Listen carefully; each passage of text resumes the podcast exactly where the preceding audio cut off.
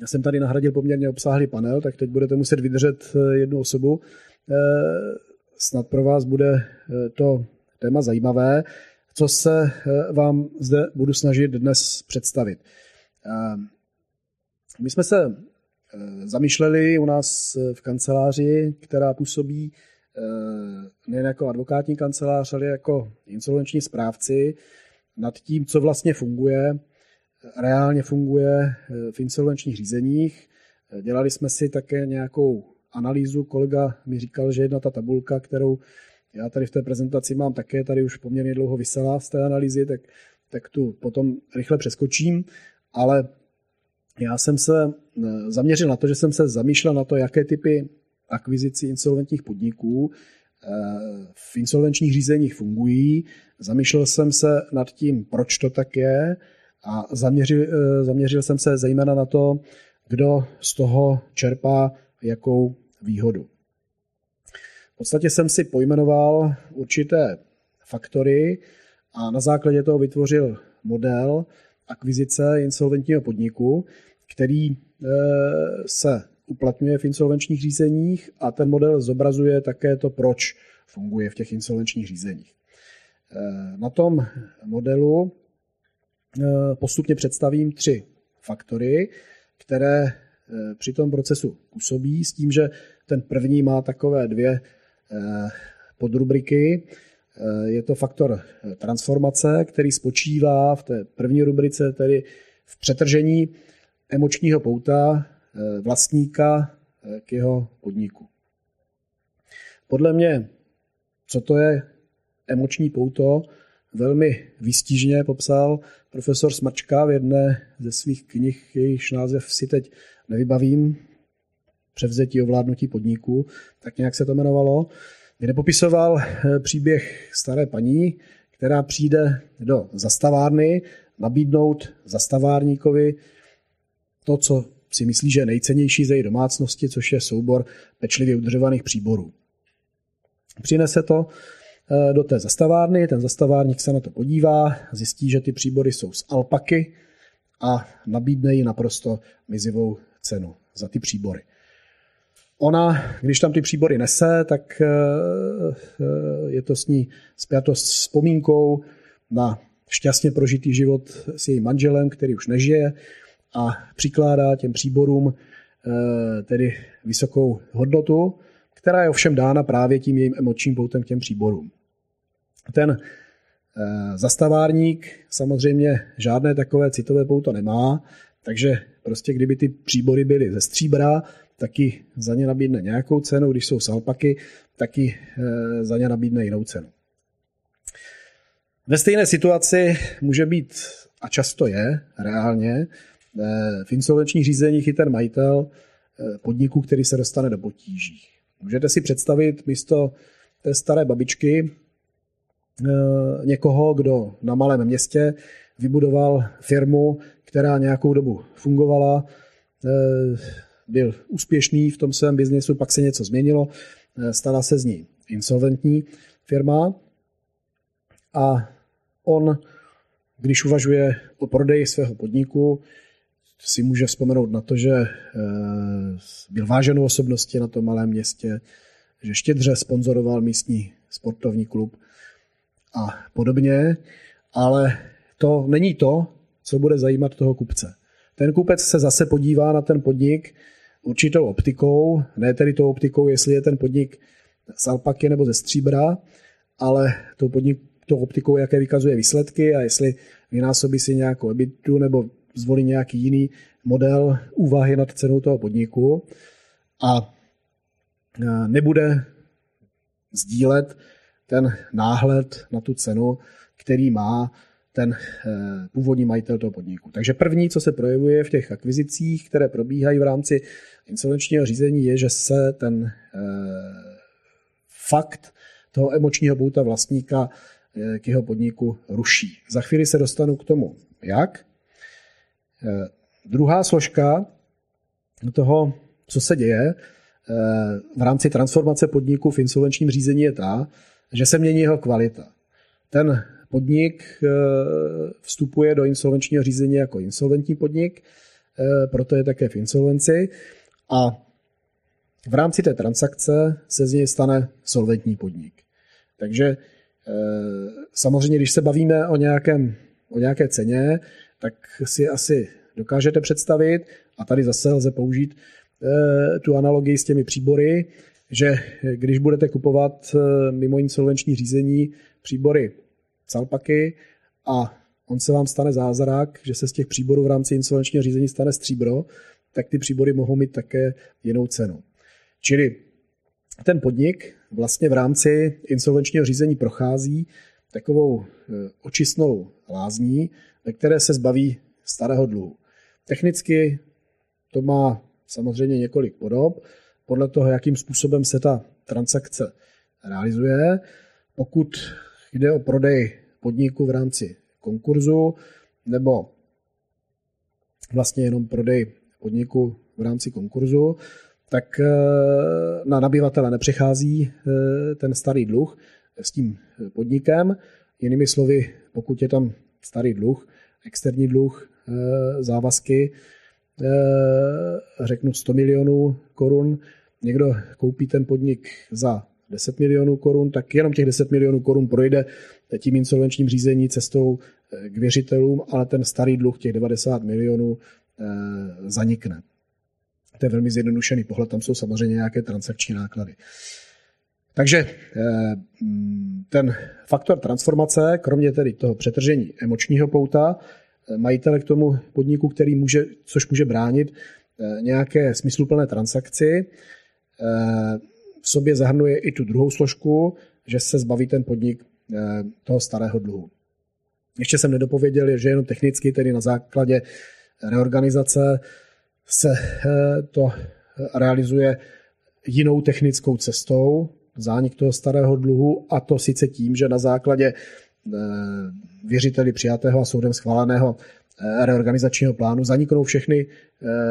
závazky, všechny ty staré dluhy, které nejsou uvedeny výslovně v tom rodinačním plánu jako ty, které trvají dále.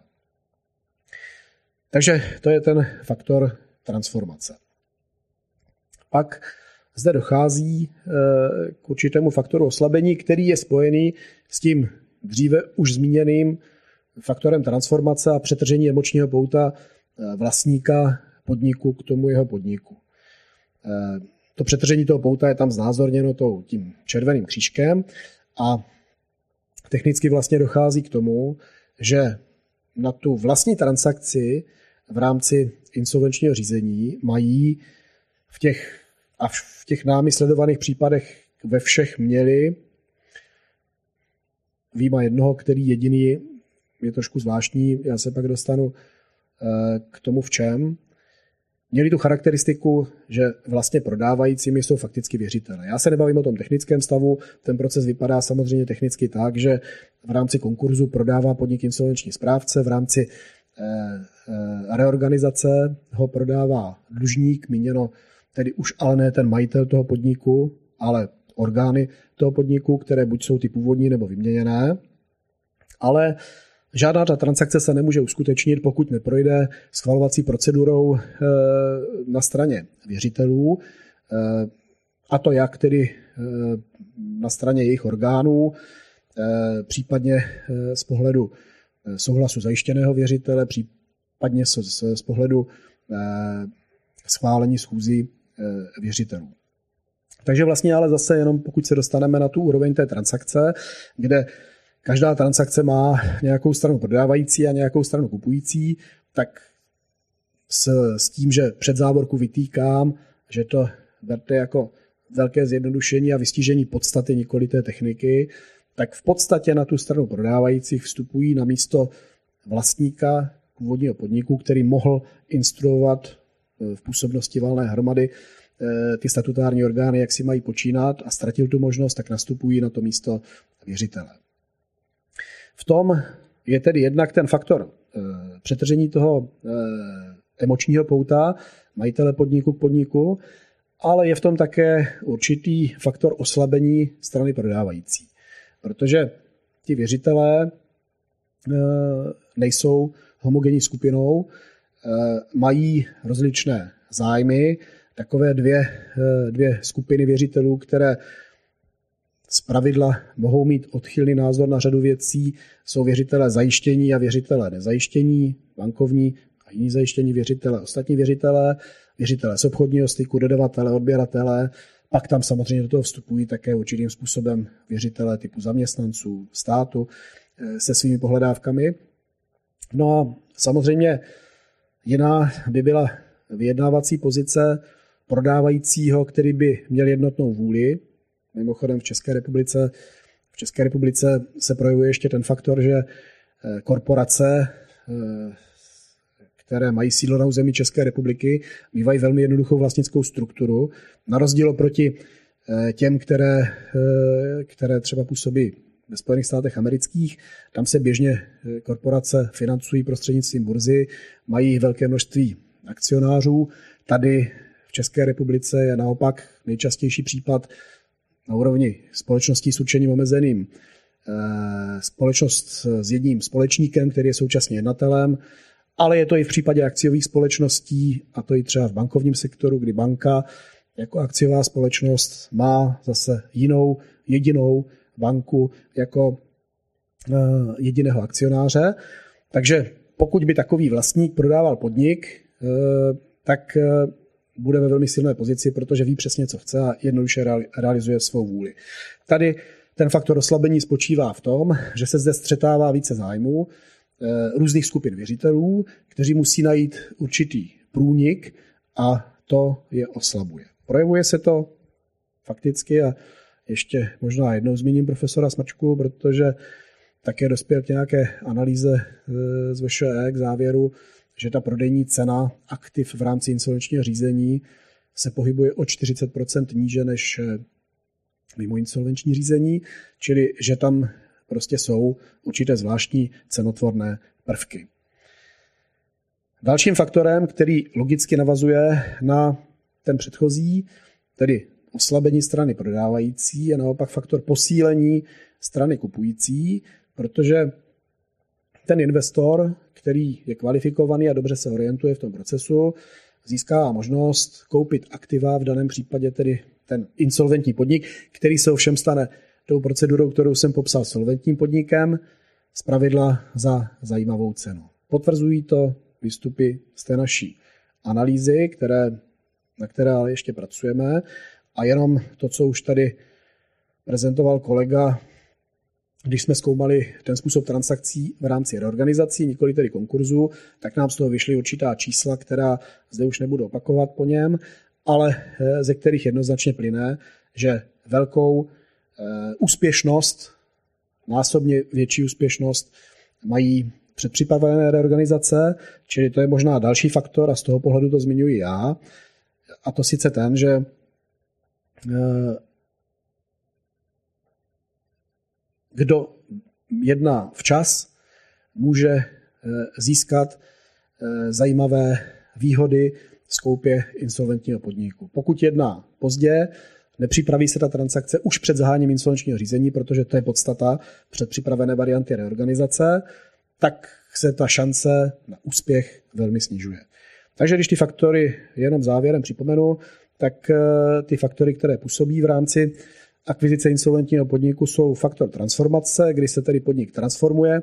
získává novou kvalitu tím, že se očistí od starého dluhu a zbaví se emočního pouta svého majitele v tom smyslu, jak jsem to popsal. Ten druhý faktor je, že se oslabuje pozice prodávajících z důvodu existence většího množství věřitelů, kteří nastupují na místo vlastníků, mají rozdílné zájmy a to jsem vlastně nezmínil, jednají z pravidel pod tlakem času, Protože kdo jste pracoval na nějaké takové transakci, tak víte, že ten podnik, udržení provozu podniku v rámci insolvenčního řízení pravidla vyžaduje úvěrové financování a těm věřitelům takzvaně tíkají stopky, protože čím později se transakce zrealizuje, tím víc eh, peněz se jim ukrojí z těch jejich předinsolvenčních pohledávek. Pak je tam ten faktor odpovídajícího posílení pozice dobře orientovaných kupujících, kteří získávají odlužené podniky za výhodnou cenu. A úplně na závěr, když bych tedy měl říci, kdo je eh, beneficientem, který těží z těchto transakcí, tak jsou to samozřejmě v duchu toho všeho, co jsem řekl investoři. My jsme si je segmentovali do dvou skupin podle reálně realizovaných případů, protože jsme měli možnost podle těch statistik pracovat na třetině reorganizací v České republice, které proběhly. Takže jsou to buď to investoři velcí, nebo investoři sektoroví. Velcí proto, že mají velké kapacity, můžu zmínit případ Saska, velké finanční skupiny, eh, ty největší u nás, PPF, KKCG, eh, mají dostatečné kapacity na to, aby zvládli ten náročný proces vlastními kapacitami a mají taky čas si počkat na odložený vyšší výnos. Eh, pak jsou to sektoroví investoři, tam bych zmínil třeba naše reorganizaci Sametex, kde si někdo, to byla textilka a Evropská textilní skupina si ji začlenila do své skupiny, získá výhodu tím, že